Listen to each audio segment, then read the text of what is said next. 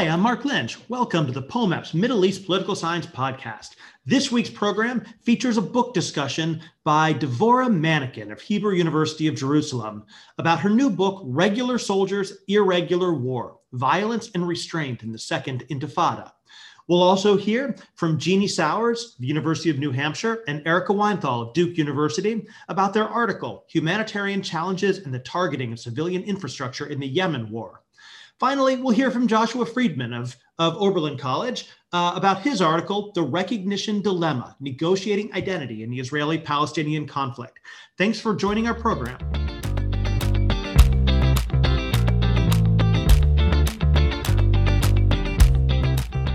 This is the POMEPS Middle East Political Science Podcast. I'm Mark Lynch, and we're joined now by Jeannie Sowers of University of New Hampshire and Erica Weinthal Duke University. And we're going to talk about their new article in International Affairs Humanitarian Challenges and the Targeting of Civilian Infrastructure in the Yemen War. Uh, Jeannie, Erica, thanks for joining us. Thank you for having us. So, why don't you uh, start off just by telling us about some of the major contributions of the article and uh, what you think the most important uh, aspects of it are? Sure. Um, I think this project as a whole, which looks not just at Yemen, but other sort of protracted conflicts in the Middle East, is driven by a concern with thinking about human security and not just national or interstate security. And I think for a long time, Erica and I have been working on a sort of series of projects that tries to get at thinking about human well-being in, in the situation of conflict.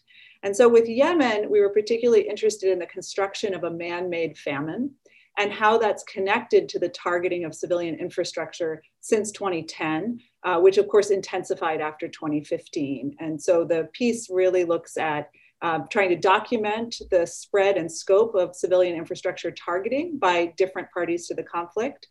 And it also tries to then think about what are the implications of that for humanitarian assistance, both at local levels, but also at a sort of more macro scale. So then the piece delves in using uh, interviews uh, that we collected over the past few years with humanitarians operating inside Yemen um, about the challenges that they face and, and sort of the dynamics of the conflict that are contributing to essentially this man made famine. So, this issue um, is also part of a special issue that has um, recently come out in international affairs. And the entire issue is focused on environmental peace building very broadly trying to identify knowledge gaps in the literature. And the reason this article on Yemen um, and the targeting of infrastructure is part of the special issue is we felt that it was critically important to understand the landscape before peace builders come in and have to begin negotiating a settlement, thinking about reconstruction.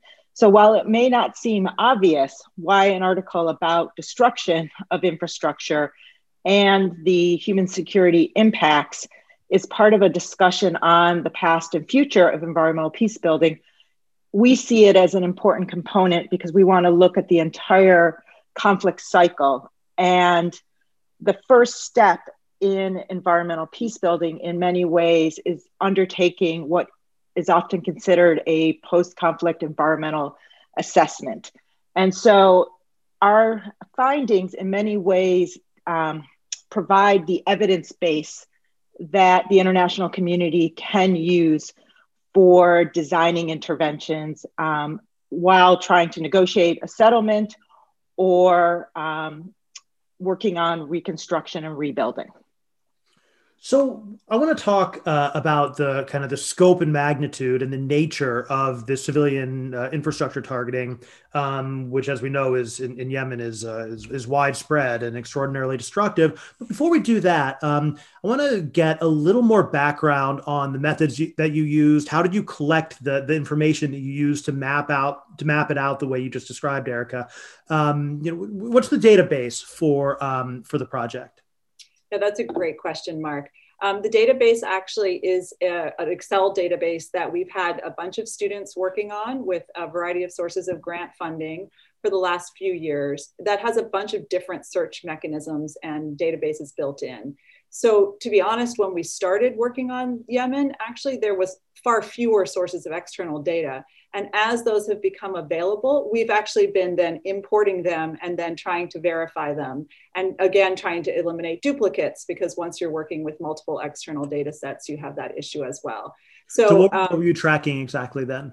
Uh, so yeah, actually, that's what I was going to exactly say. So the ones that we're looking at. So first of all, we did our own searches of basically open source uh, English and Arabic with kind of search protocols for the students that covered the major media outlets. Um, that, that we had identified as covering the war. But then we've been much more since about 2015 when more groups got involved in this, and then increasingly in 2018 when many more came online.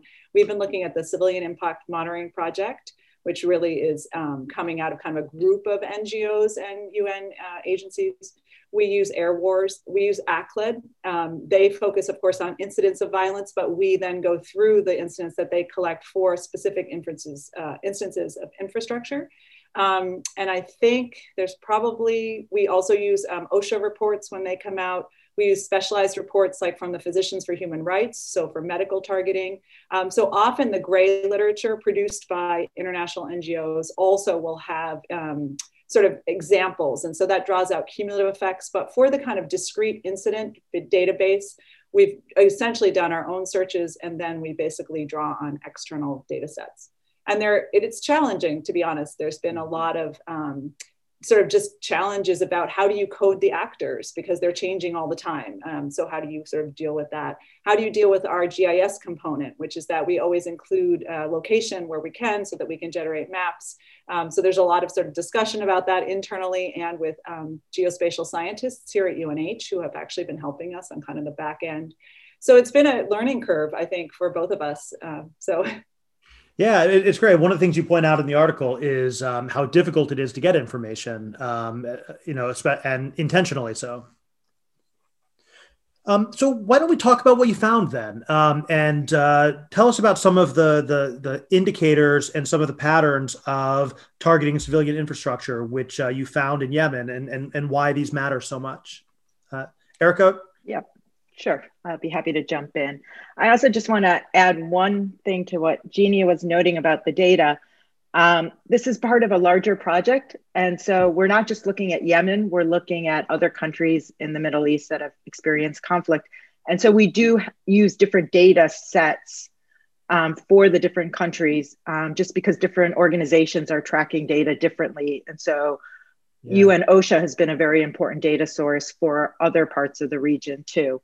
Um, so when we look at the data, um, I mean, Yemen has has been a very, um, you know, almost. And sometimes it's very depressing to look at the data, um, but we have seen um, trends, um, especially, you know, a shift in certain types of infrastructure that have been targeted since 2010 when we begin collecting the data for Yemen, where in the early years of the war, most of the attacks were on energy infrastructure, um, particularly by non state actors. And this should make sense just given the dependence on oil resources and revenue for Yemen.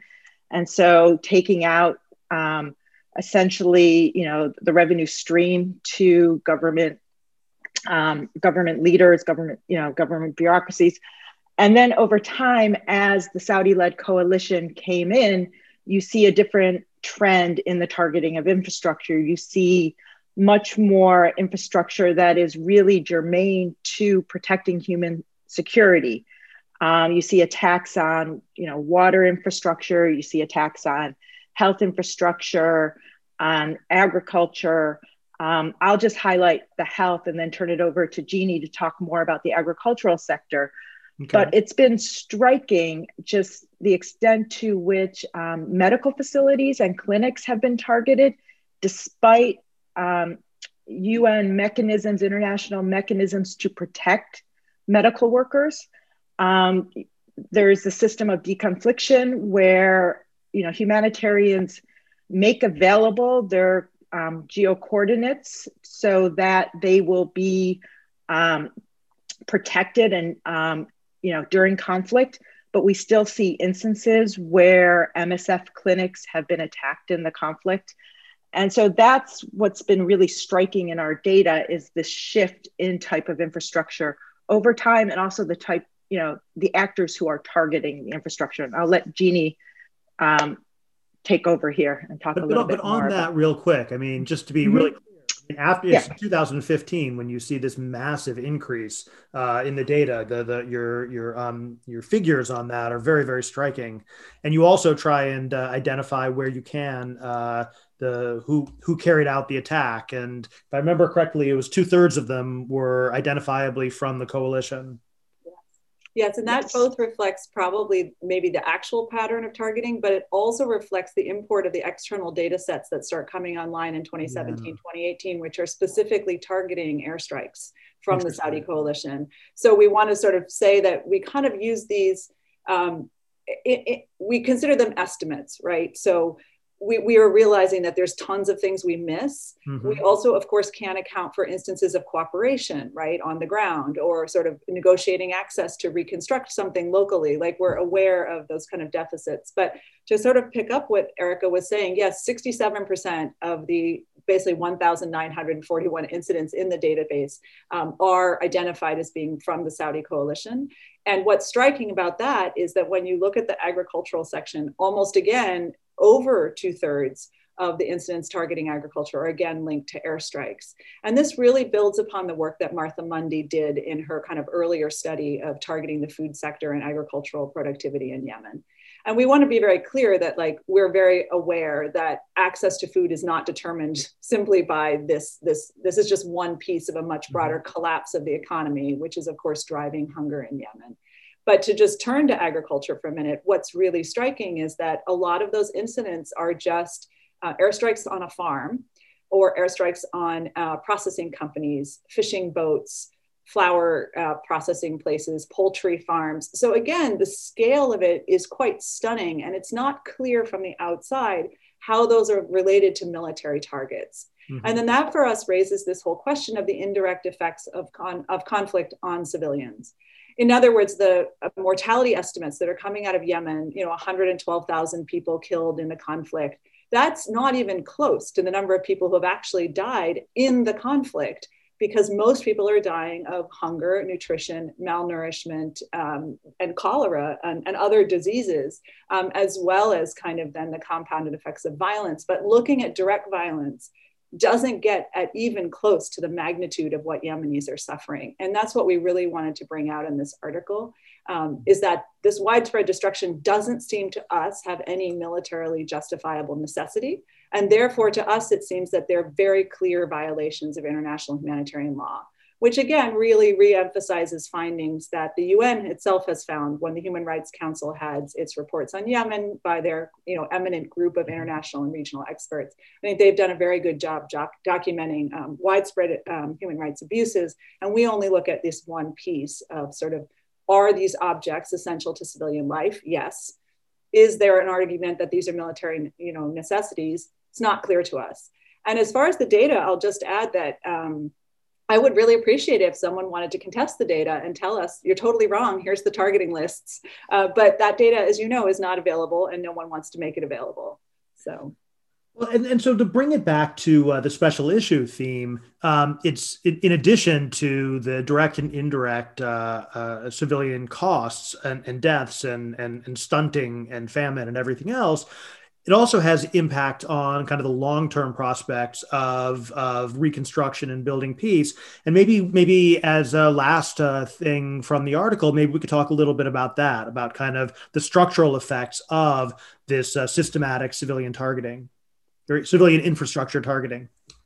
One of the things, you know, that should be obvious, it's uh, it's really easy to destroy infrastructure.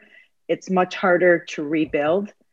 And we've seen this in many of the conflicts that we look at more broadly throughout the Middle East, especially in protracted conflicts. And Yemen increasingly is a is a protracted conflict. Um, in that, you know, it's you humanitarians and those that come in at the end of you know war, they they can't really think about reconstruction and building back because there's always this potential of conflict um, restarting and so a lot of the decisions are often about how do we patch things up? How do we keep things functioning? And we see this throughout, you know, Iraq. We see it in Gaza. Um, the World Bank has sought to do a damage assessment of the, you know, energy and um, electricity facilities in Yemen, and you know, it's it's these are even more complicated because on the one hand, even if the infrastructure isn't entirely damaged, there's other um, issues affecting the ability to recon, you know to engage in reconstruction. And that has been you know they just don't have access to fuel. The blockades have taken their toll over time and it's about gaining access to materials and um, and resources to be transported across borders that are heavily contested and um, de- there's delays and so you know this um, you know, this is one case of many cases that we're seeing increasingly in the Middle East. Um, you know, and you know, we're at a we're at a particularly unique moment with a change in administration, and so hopefully, you know, we're we're you know, I don't want to say hopeful, but maybe a little bit more hopeful that we can see a reset in how we look at Yemen. Um, Jeannie.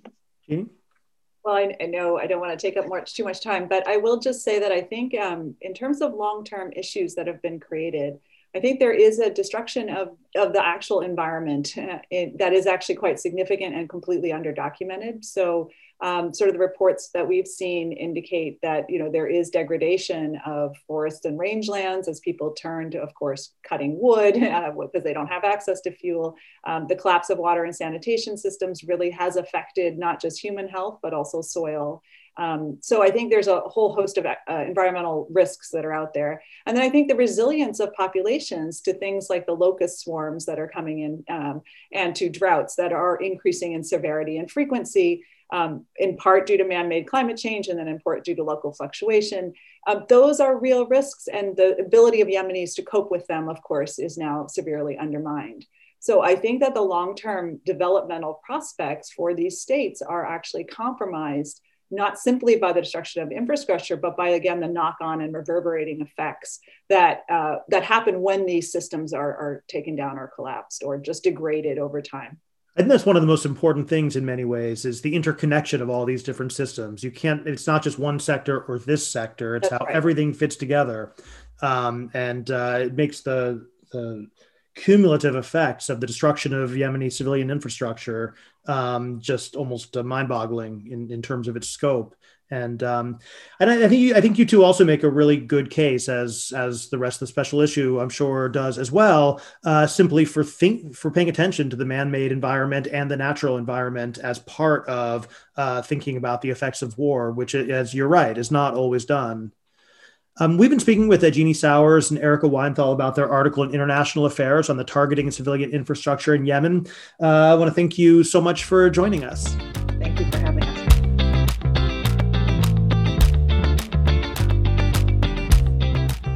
is the POMEPS Middle East Political Science Podcast. I'm Mark Lynch. We're joined now by Josh Friedman of Oberlin College. Uh, we're talking about his new article, The Recognition Dilemma Negotiating Identity in the Israeli Palestinian Conflict, which was just published by International Studies Quarterly. Uh, Josh, thanks for joining us. Yeah, thanks for having me. So tell us about the article. Uh, what uh, motivated you to write it, and what do you think the big contribution is? Yeah. Okay. So, I mean, in a broad sense, uh, in this article, I'm interested in where recognition conflicts come from. And when I say recognition conflicts, I mean an international conflict over the nature of an actor's identity, where there's some kind of disconnect between how, you know, in the case of global politics, a nation or state sees themselves and self identifies, and the way that they are seen and treated by others. And so the international system, of course, is a social structure like any other. Uh, and just as actors who navigate this terrain have unique identities, so the possibility always exists that their particular identities will be denied or ignored uh, by their partners' interaction. So on the one hand, I want to know how these recognition conflicts emerge and become salient in a way that impacts the stuff of international politics. Foreign policy decisions designed to elicit recognition, patterns of violent conflict over recognition, failed cooperation because of misrecognition, and so on. But this is this is the broad question uh, underlying the article. I think you know why I'm on this podcast is the more kind of specific focus, uh, and that is my interest in understanding one recognition conflict in particular between Israel and Palestine over the question of Israel's identity as a Jewish state, uh, a conflict which kind of reached its peak during the period of Obama led Israel Palestine peace talks uh, mm-hmm. between 2009 and 14. So, why this kind of particular recognition conflict? Obviously, Israel Palestine conflict is a century old. Recognition and its absence has been a, a, feature of the conflict for its entirety, all the way from Balfour Declaration to the present. So, why is this Jewish state recognition conflict something that is interesting, and why do I think it's worth studying? And, and the answer that I have is uh, really kind of twofold. Number one, this is a relatively new demand, and I think that's important. Israeli leaders have always asked Arab states and Palestinians to legally recognize the state of Israel, and many of them have, uh, including Arafat, uh, on behalf of the Palestinian national movement. But now Palestinians were being asked to go kind of one step further, not only recognize uh, Israel's legal existence as a state, but also recognize what kind of state Israel was. And they were being asked to do this as part of final status negotiations over a two state solution. Now, over the last kind of half decade of peace talks, this recognition conflict became a constant negotiating stumbling block.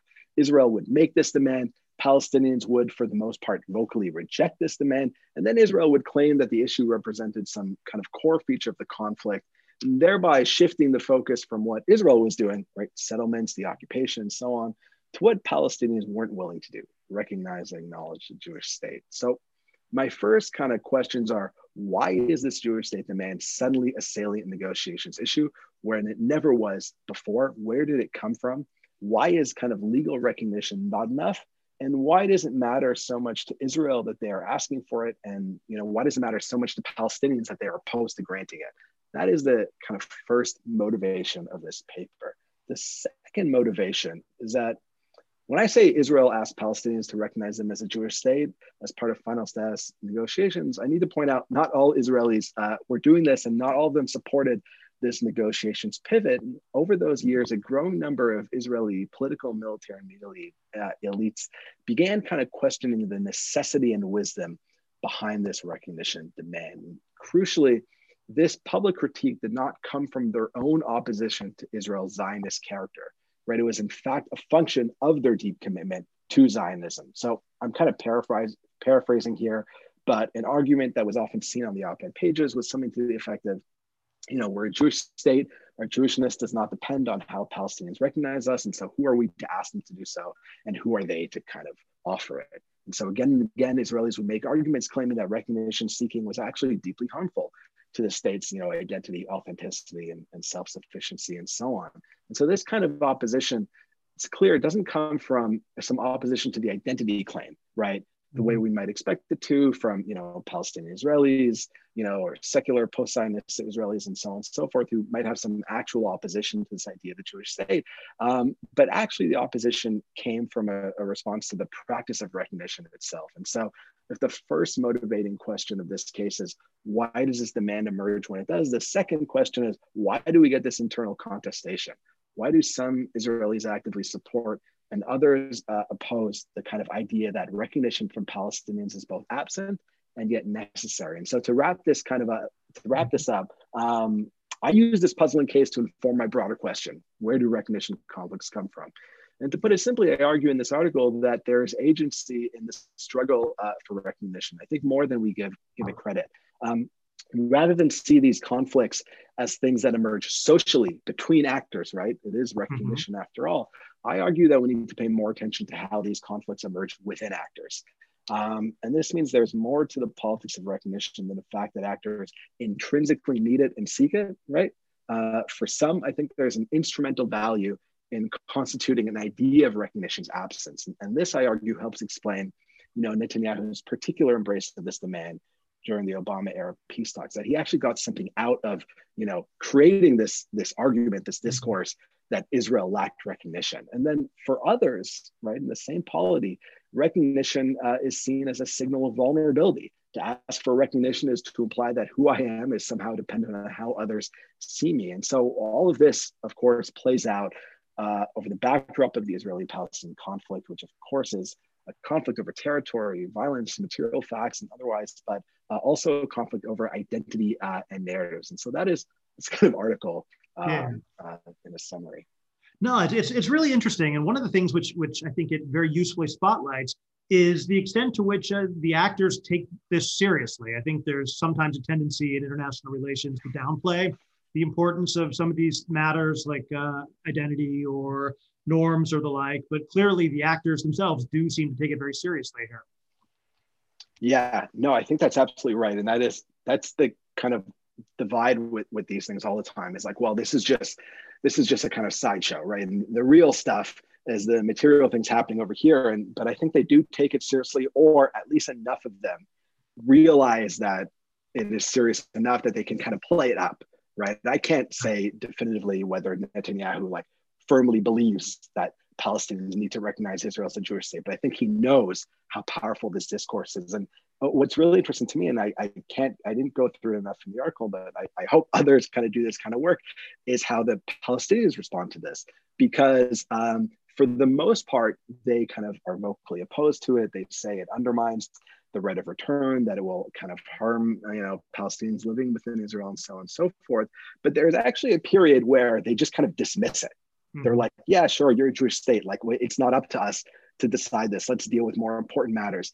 But the more this kind of discursive stuff happens, the more that they are kind of trapped into, you know, having to admit that it is a big deal. And therefore they, you know, find themselves unwilling to offer this recognition, which only kind of further helps, you know, the Israeli viewpoint that this is that this is important because it seems innocuous to just say, sure, Israel is a Jewish state. Um, but the more they become unwilling to do so, I think the more kind of fed this fed this cycle.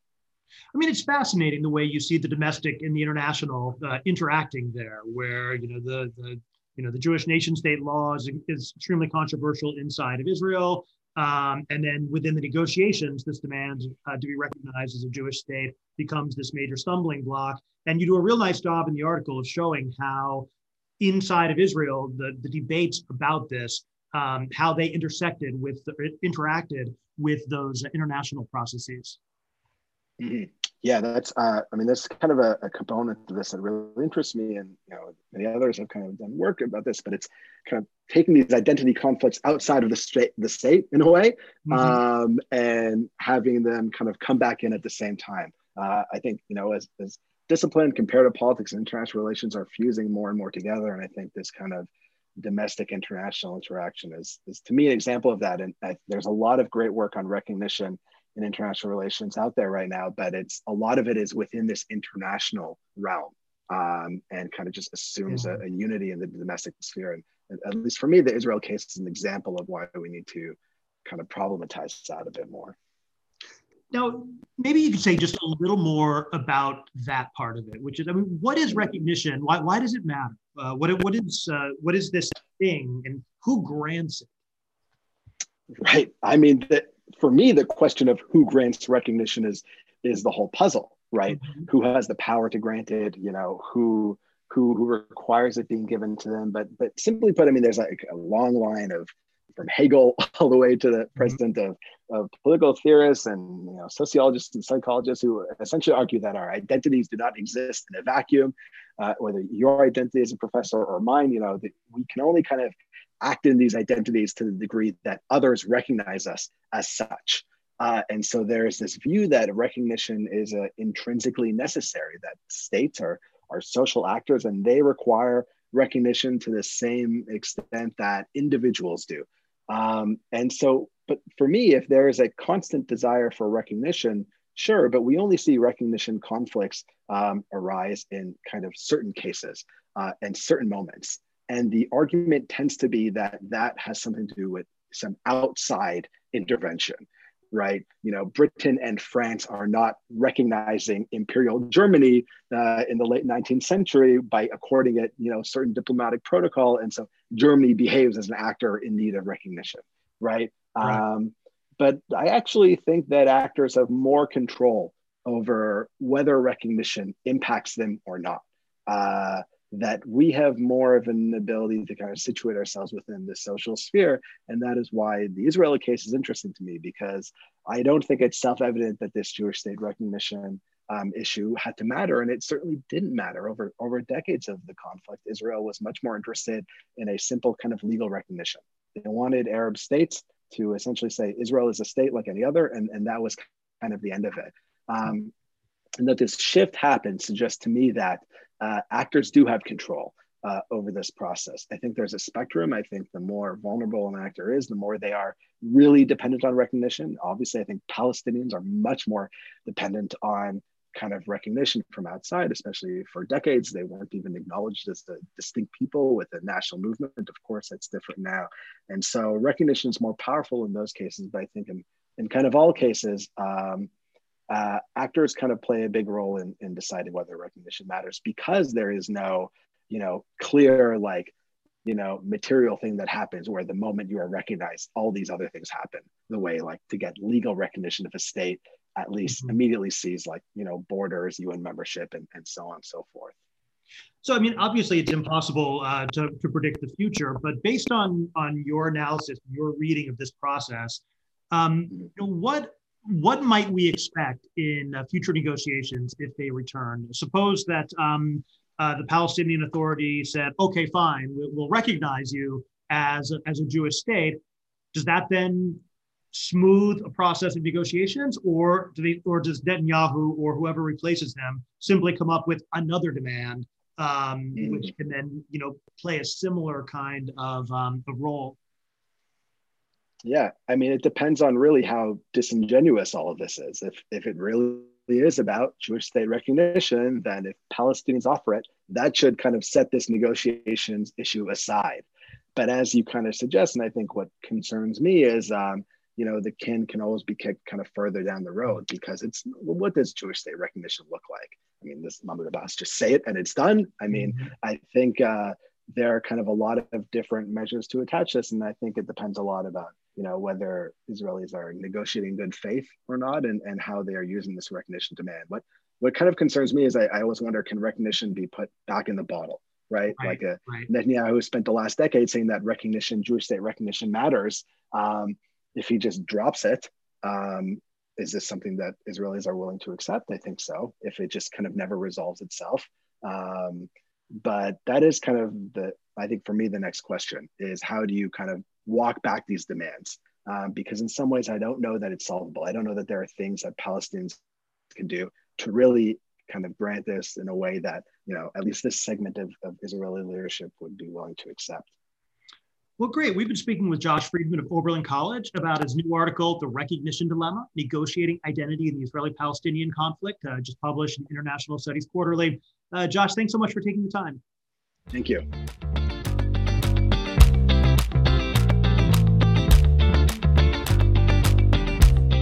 The POMEPS Middle East Political Science Podcast. I'm Marc Lynch, and welcome to our book segment. Today we're joined by Devorah Manekin of the Hebrew University of Jerusalem. She's the author of the new book, Regular Soldiers, Irregular War Violence and Restraint in the Second Intifada, which was recently published by Cornell University Press. Devorah, thank you for joining us.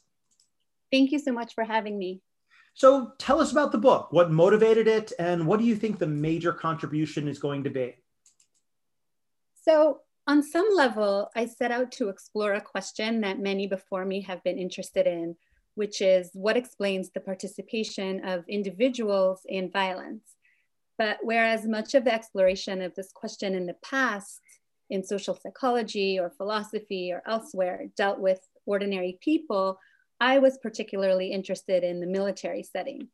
Um, and typically in the political science literature that analyzes patterns of violence against civilians in conflict, soldiers are treated in homogenous terms.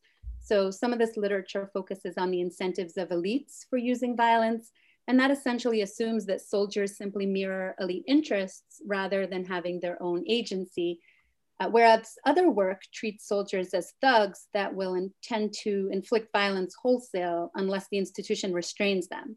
And what I observed as a starting point was variation in participation. So some soldiers comply with the violence that's expected from them, others exceed that violence, produce even more, um, but also soldiers that shirk violence or resist it and I wanted to first document and then examine the sources of this variation. So I wanted to understand the processes through which such violence is ultimately produced at the level of the regular rank and file. And equally as important, I wanted to understand the limits of these processes, when and why they falter or fail and result in actually the non-production of violence. So, bottom line, I think the main contribution of this book is that focusing on the case of Israel and the Second Intifada, it takes us inside military units, a site that's typically off limits to most of us. We don't know or we don't want to know what happens there. Um, and it helps us understand the processes that shape soldier participation in violence, and then more broadly, the dynamics of violence and restraint and conflict. Maybe we could start uh, with that because uh, when you try and define violence, uh, one of the things which is interesting about the book is when you disaggregate it and start looking at the way that uh, the way we count violence kind of systematically undercounts it or underreports what's actually going on. So tell us a little bit about how you approach this question of what, what is violence, what is restraint. So first, when I define violence, I chose to devi- define it uh, very broadly. Um, some studies of conflict uh, define violence to mean lethal violence, often because that's uh, considered easier to measure, although we know there are also many problems with measuring lethal violence. Um, and for me and for others uh, as well that, that I cite in the book, um, that really gives us a skewed picture of what is actually going on. In the Second Intifada, a lot of the violence was actually non-lethal. A lot of the violence that might be considered most egregious, um, from you know very strict restrictions on movement to uh, ambushes in people's homes, right? These are, are incidents of violence that essentially would not be counted using just a lethal definition. So I adopt a definition of violence from the World Health Organization that really looks at any sort of um, deprivation or force used against others, uh, whether lethal or non lethal. So, then how do you go about uh, getting data on this? How do you measure it? Yeah, that's a good question. Um, there are no uh, quantitative indicators of this kind of violence, which is another uh, obstacle to studying it. So I went the qualitative route for much of this uh, book, and I learned about violence from interviews, in depth interviews, from a lot of analysis of text, whether media or NGOs. Um, you know, in, in the Israeli Palestinian context, there's so many NGOs that document various forms of violence. So I learned the repertoire of uh, the IDF in terms of dealing with the second intifada, I will say that what my book cannot tell us is the prevalence of practices because I don't have the tools to sort of statistically count, you know, how many times was this practice used, but it can, I hope, shed light on the processes that produce uh, various forms of violence or participation in those forms and then you and so you said you you were mostly using um, interviews and all of these the ngo reports and all that sort of thing. So you're, you're looking at this through the eyes of the actual israeli soldiers on the ground in these units at, at all le- at all rank levels. Yes that's exactly right. Um, in the book i propose a typology of violence from the soldier's perspective um, that looks at essentially the core argument of the book is that soldier participation in violence is determined by uh, organizational control processes. I can talk more about that, but for, for the yeah. purposes of this question right now, um, these control processes essentially determine whether uh, violence will be perceived as legitimate or not. And those perceptions are soldier perceptions. They don't mean that um, you know this or that form of violence is more or less harmful or more or less legal. It attempts to reconstruct for us from as you say the soldier's perspective different kinds of violence so that we can understand the dynamics of participation. So something might be contrary to international law but be seen as uh, legitimate by the soldiers who are fighting.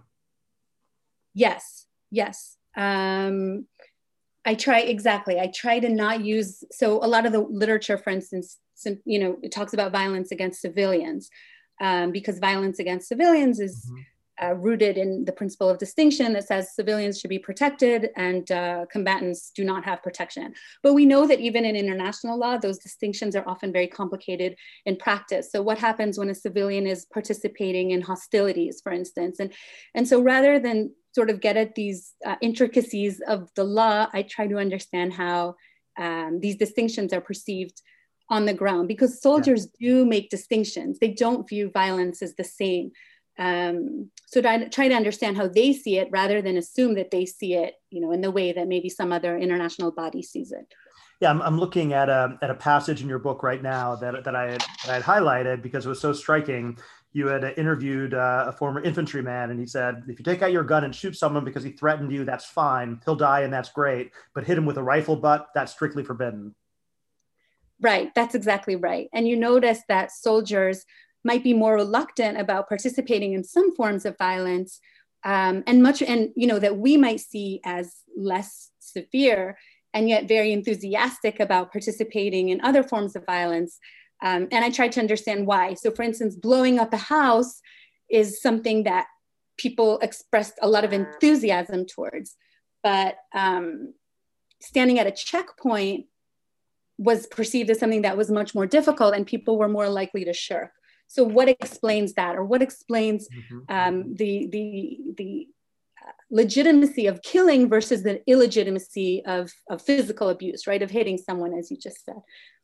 Yeah. So before we get into some of the, the, the details of, of the findings of the book, I wanted to take a step back. Um, I, I, was I really liked that your book uh, foregrounded questions of kind of the ethics and the practicality of doing this kind of research and and and what it meant to go and interview these soldiers about uh, you know these things they were doing when they were in the occupied territories and um, and and and how you actually very self-consciously grappled with the issues involved in this kind of research. So, and, and I, personally, I think that all uh, books uh, and, and, and academic research on this kind of topic should have that kind of very explicit, direct engagement with it. So, tell us how you how how did you uh, deal with those kinds of questions, and, and what is the how does the book handle it?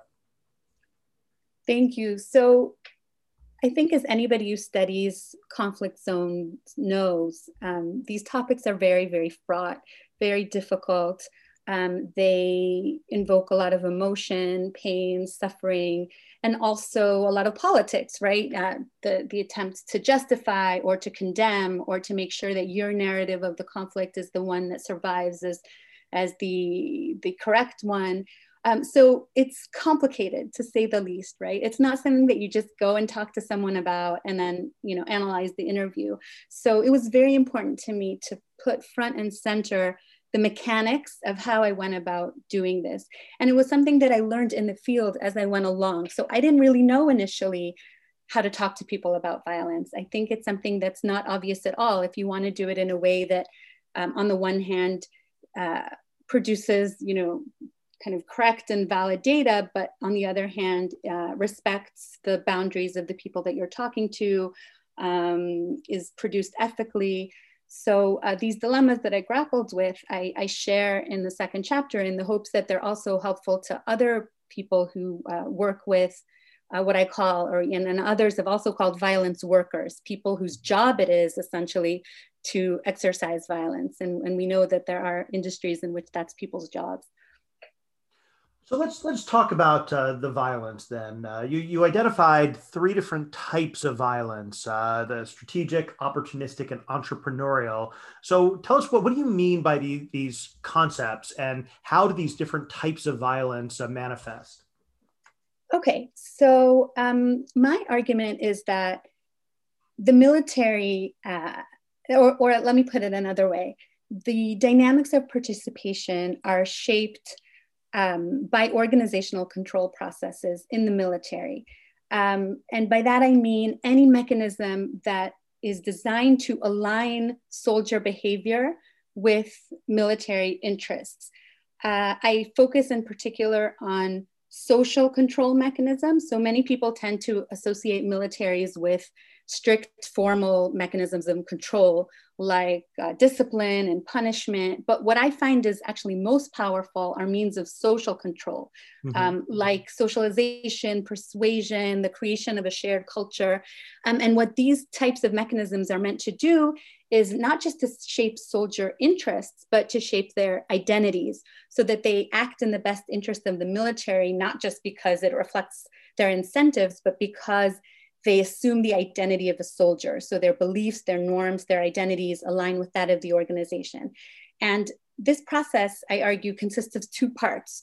In the training phase, which typically takes many months, the military instills a set of norms among combatants that constructs organizationally useful violence, and that's what I call strategic mm-hmm. violence, as normative and legitimate, and in fact is not violence at all, right? As security, defense, or protection, um, while constructing, uh, sorry, while constructing organizationally useless violence as deviant. So essentially, it takes uh, pre-existing normative frameworks that soldiers come in with regarding the use of violence, and of course, these will vary among individuals. And through these intense processes, it changes them, inculcating a new normative framework. And ultimately, I argue that this process, again, from the soldier's perspective, creates a continuum of violence, where at one end is violence that is utterly useless to the organization or opportunistic violence. At the other, violence that is utterly useful, um, strategic violence. And then at the baseline, meaning once soldiers have emerged from training, assuming that the military was effective in control processes, I expect soldier participation to be much higher at the end of the spectrum that is useful to the organization, so at the strategic end, and much lower at the useless end, the opportunistic end, because that's how human behavior typically works, right? There's more participation in normative behavior than in deviant behavior. But the second part of the process after training is deployment. And here I expect, for a variety of reasons that I lay out in the book, that soldiers will increasingly become misaligned with military interests, meaning we'll see more participation in opportunistic violence, more shirking from strategic violence, and we'll also um, increasingly see violent practices emerge that are of uncertain utility to the organization. So this is uh, what soldiers, by the way, not just in Israel, I've heard this from other places, they call as the gray area, right? It's sort of unclear to what extent this uh, helps the organization. Um, soldiers think it does, but the military doesn't necessarily think so. Uh, this is what I call entrepreneurial violence. And at this stage, it falls to junior commanders. So these are the NCOs or the officers at the lower levels to realign soldiers with military interests. And their ability to do so will determine patterns of participation during deployment. So these various categories of violence reflect the degree to which violence uh, reflects organizational interests and um, participation in those categories will depend on patterns of organizational control. So there's a there's a, obviously a couple of layers uh, there, um, and maybe walk through them one at a time. So the first is the the socialization process, which I think this is familiar to um, you know people who study uh, military culture and the process of training and everything. But it was, it was quite striking um, the the attitudes of many of the younger soldiers as they come out of that training. Yes. Um, it's interesting. I think it's true that military sociology and work on, you know, military culture often looks at this training period as um, sort of a quintessential form of complete socialization, uh, talking about how it creates cohesion and how it creates effectiveness. But what I often find is missing from those accounts is what that means for violence. Mm-hmm. So that period doesn't just um, create you know a shared culture. It also creates shared attitudes about violence. And i think that that tends to be um, missing from this literature. And it creates an enthusiasm for essentially using violence. This is what these people are trained to do. This is what they came to do. And if if we want them out there or you know not we but if the military wants them out there putting their lives on the line they need to make them not just agree but uh, enthusiastic to participate. Uh, in the Israeli military, the term that's used is uh, is action, which is the Hebrew version, I guess, of action, right? Mm-hmm. Um, this mm-hmm. desire to see combat, but this is not unique to the IDF. So uh, I have a chapter that looks a little bit at the US military, and this is something really that any military needs to do. It's to get cadets enthusiastic about what's essentially participation in violence. And, and what you see is that, um, or at least what you show in the book, is that in those kind of, I guess we would call them kinetic actions, you know, going into Nablus or whatever, um, then they they rarely question that, even when there's extreme violence. But it's the, it's when they're in the checkpoints and in this kind of static policing function that the socialization starts to break down a little bit. That's right. The military prepares them for, um, uh, Janowitz called it the warrior ethos, right? The, the military prepares them to be warriors, to charge forward. And it sort of renders the damage of that, certainly to victims, but also to soldiers, it renders that invisible. um, and creates a lot of enthusiasm, a lot of compliance. But when soldiers find themselves, uh, in, in this case, um, when soldiers found themselves actually doing a lot of policing, standing at checkpoints um, and sort of gloryless activity without a lot of risk, uh, without a lot of um, concrete achievements, then they, uh, their identification with the mission declines. And that can lead to shirking. And it can also lead to more violence that serves individual interests. Because what happens is that soldiers are starting to lose this identification with the military. So that can lead to shirking, but it can also lead to violence that serves themselves rather than military goals. And you, you talk a lot uh, about how the soldiers at the checkpoints, they start saying, why are we here? What, why, you know, what is the purpose of all of this? And the constantly shifting regulations and rules, creating all of this confusion. Right. Um, requires interpretation, which they're not like, really trained to do they're not really trained to do and the people who get stuck with uh, with explaining this are the junior commanders um, because in this kind of warfare, uh, what we call counterinsurgency warfare, though that term means different things to different people, but irregular warfare, um, soldiers typically operate in small groups with only a junior commander with them, sometimes an officer, often an NCO, a squad leader, and they're really the representative of the military on the ground. And so, faced with soldiers who are uh, declining in identification and in compliance, what do they do? And I show in the book that they can do a few things. Um, they can try to reinstill in soldiers that enthusiasm. And the way to do that is to try to instill a military logic on what's essentially a policing task. Right. So how do you make soldiers look at a checkpoint as as war, as a you know something that that a, a warrior ethos? That's sort of one way of doing it. Another way of doing it is saying okay yeah this job sucks but you know we have to do what we're told and sort of fall back on the formal hierarchy which is always um, a less effective means of inducing compliance. And in other cases i showed that commanders simply fail. They're not successful in in realigning soldiers with military goals. And that's when we see um, more opportunistic violence and more shirking from strategic violence and so, and you also, I think, really do show that leadership matters. That it's not just the formal structures, um, and it's not just the rules that are written down, but individual commanders make a big difference. Yes, they make a very big difference, um, and they occupy a really challenging role because, on the one hand, they are invested with institutional authority. So they can exercise authority. And I had many people I interviewed tell me that ultimately, if your commander tells you to do, you know, X or not do Y, then you have to do it or you're out of there. So on the one hand, they have authority, but on the other hand, there's so many uh, obstacles to exercising that authority. The fact that they're certainly in the Israeli military, they're very young, they live in the same quarters with their soldiers, they often um, find it just challenging to uh, to take an opposite uh, perspective. So um, so even though they sort of theoretically have the ability to enforce authority in practice, they often do not.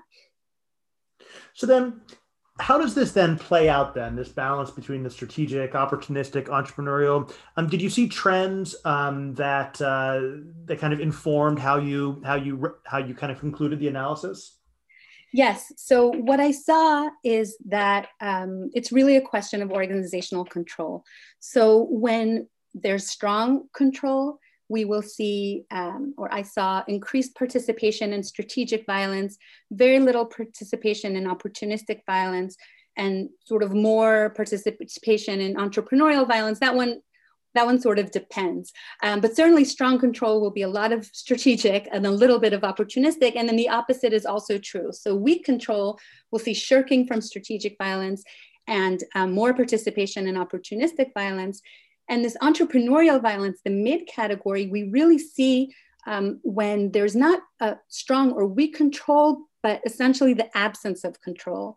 Um, when the military is ambiguous about what exactly it wants or doesn't want. And that's when we see entrepreneurial practices flourishing. So I'll just say that the way I conceive of this is different from uh, other work that looks at when will we see more violence, right? Or when will we see less? Because what I show is that um, it really depends on what kind of violence. So, some of the work um, on violence against civilians will say, well, violence is the result of lack of discipline. So, if we have more discipline, soldiers will be restrained, you know, more restrained and less violent. And I show that yes, they'll probably commit less opportunistic violence. However, they'll comply with strategic violence a lot more. And if the if the military's orders are very violent, then um, increased discipline will not lead to less violence, right? Uh, I'll just give a quick example. Mm-hmm. Um, the military, at one point after the Second Intifada, after all these years of struggles at the checkpoints for soldiers, it gradually transferred command of checkpoints from the military to um, private contractors, right? It, it outsourced um, the, the command of many checkpoints. And some you know some of the reactions to that were that this actually in, in many cases created a much more difficult problem from the civilian perspective because these folks were highly disciplined and there was no getting around them right? If they said no it was a no. Whereas soldiers um, it kind of depended. You could get a really awful guy on one day but you can get kind of a, a nice guy or maybe just a wimp on another day and there was more room for negotiation. So bottom line more discipline um, doesn't necessarily mean more restraint. It just means that the kind of violence that soldiers will carry out will be more aligned with military interests. So at, at the end of the book you you take a comparative uh, perspective and and i was actually thinking about that with your concept your uh, category of entrepreneurial violence you know, from on, on the U.S. side in counterinsurgency in Iraq, uh, there was a lot of valorization of the strategic corporal of the you know these guys who went in and figured out how to get things done in uh, and win hearts and minds and adapt to the local context without as much of the top down direction and it was more seen as a as, as a good and important part of counterinsurgency um, and so how does that compare to what you were observing in the israeli context so I actually found a lot of parallels um, between these cases and specifically regarding uh, what I call entrepreneurial behavior, uh, entrepreneurial violence. Entrepreneurial violence requires entrepreneurs, right? Um, and when you're in an industry that deals in violence, your entrepreneurship will be to devise violent practices that are uh, helpful in achieving the organizational mission. So um, there's a problem here. We can identify insurgents or the insurgency is escalating or whatever it is. What do we do now? Um, entrepreneurs, entrepreneurial officers, uh, strong, you know, aggressive people who are trying to get ahead in the military will come up with practices that are designed to do this.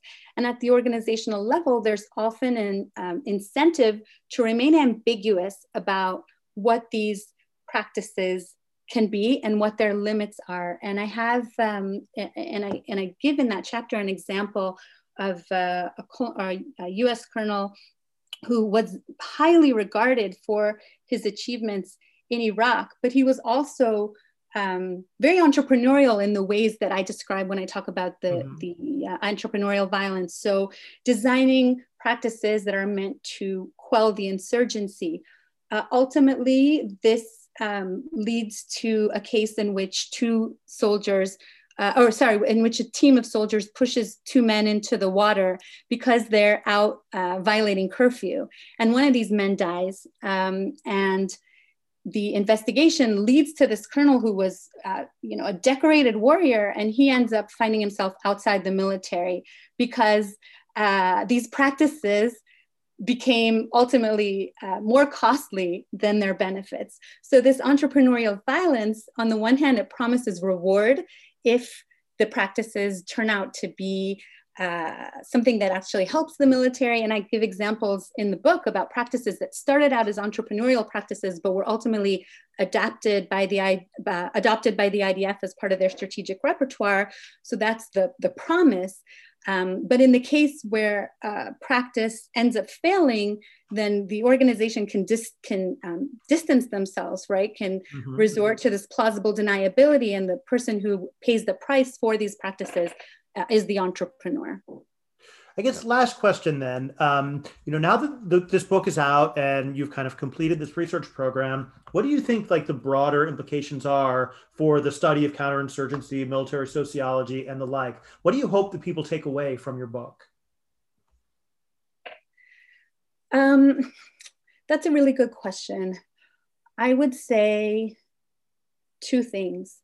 Um, first, I would hope that people take the issue of uh, agency seriously, um, soldier agency. Mm-hmm. The fact that uh, the book actually opens with a quote from, from a movie, um, a Korengal uh, film, a documentary film about uh, Afghanistan, in which a soldier interviewed says, Everyone tells you you did what you had to do. And I just hate that comment, you did what you had to do, because I didn't have to do any of it.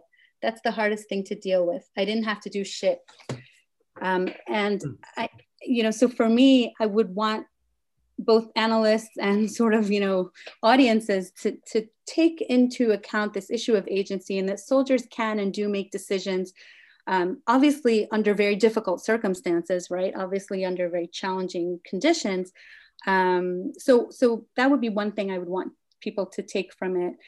Um, I guess the other would be to um, maybe to disaggregate a little yeah. more when we think about violence and to uh, complicate our categories a little bit more. Uh, and we, you know, we gave a lot of examples in this conversation as to ways in which we could do that. Well, great. We've been speaking with a Devorah Manekin of the Hebrew University of Jerusalem about her new book, Regular Soldiers, Irregular War, Violence and Restraint in the Second Intifada of Cornell University Press. Uh, thank you so much for joining us. Thank you for having me.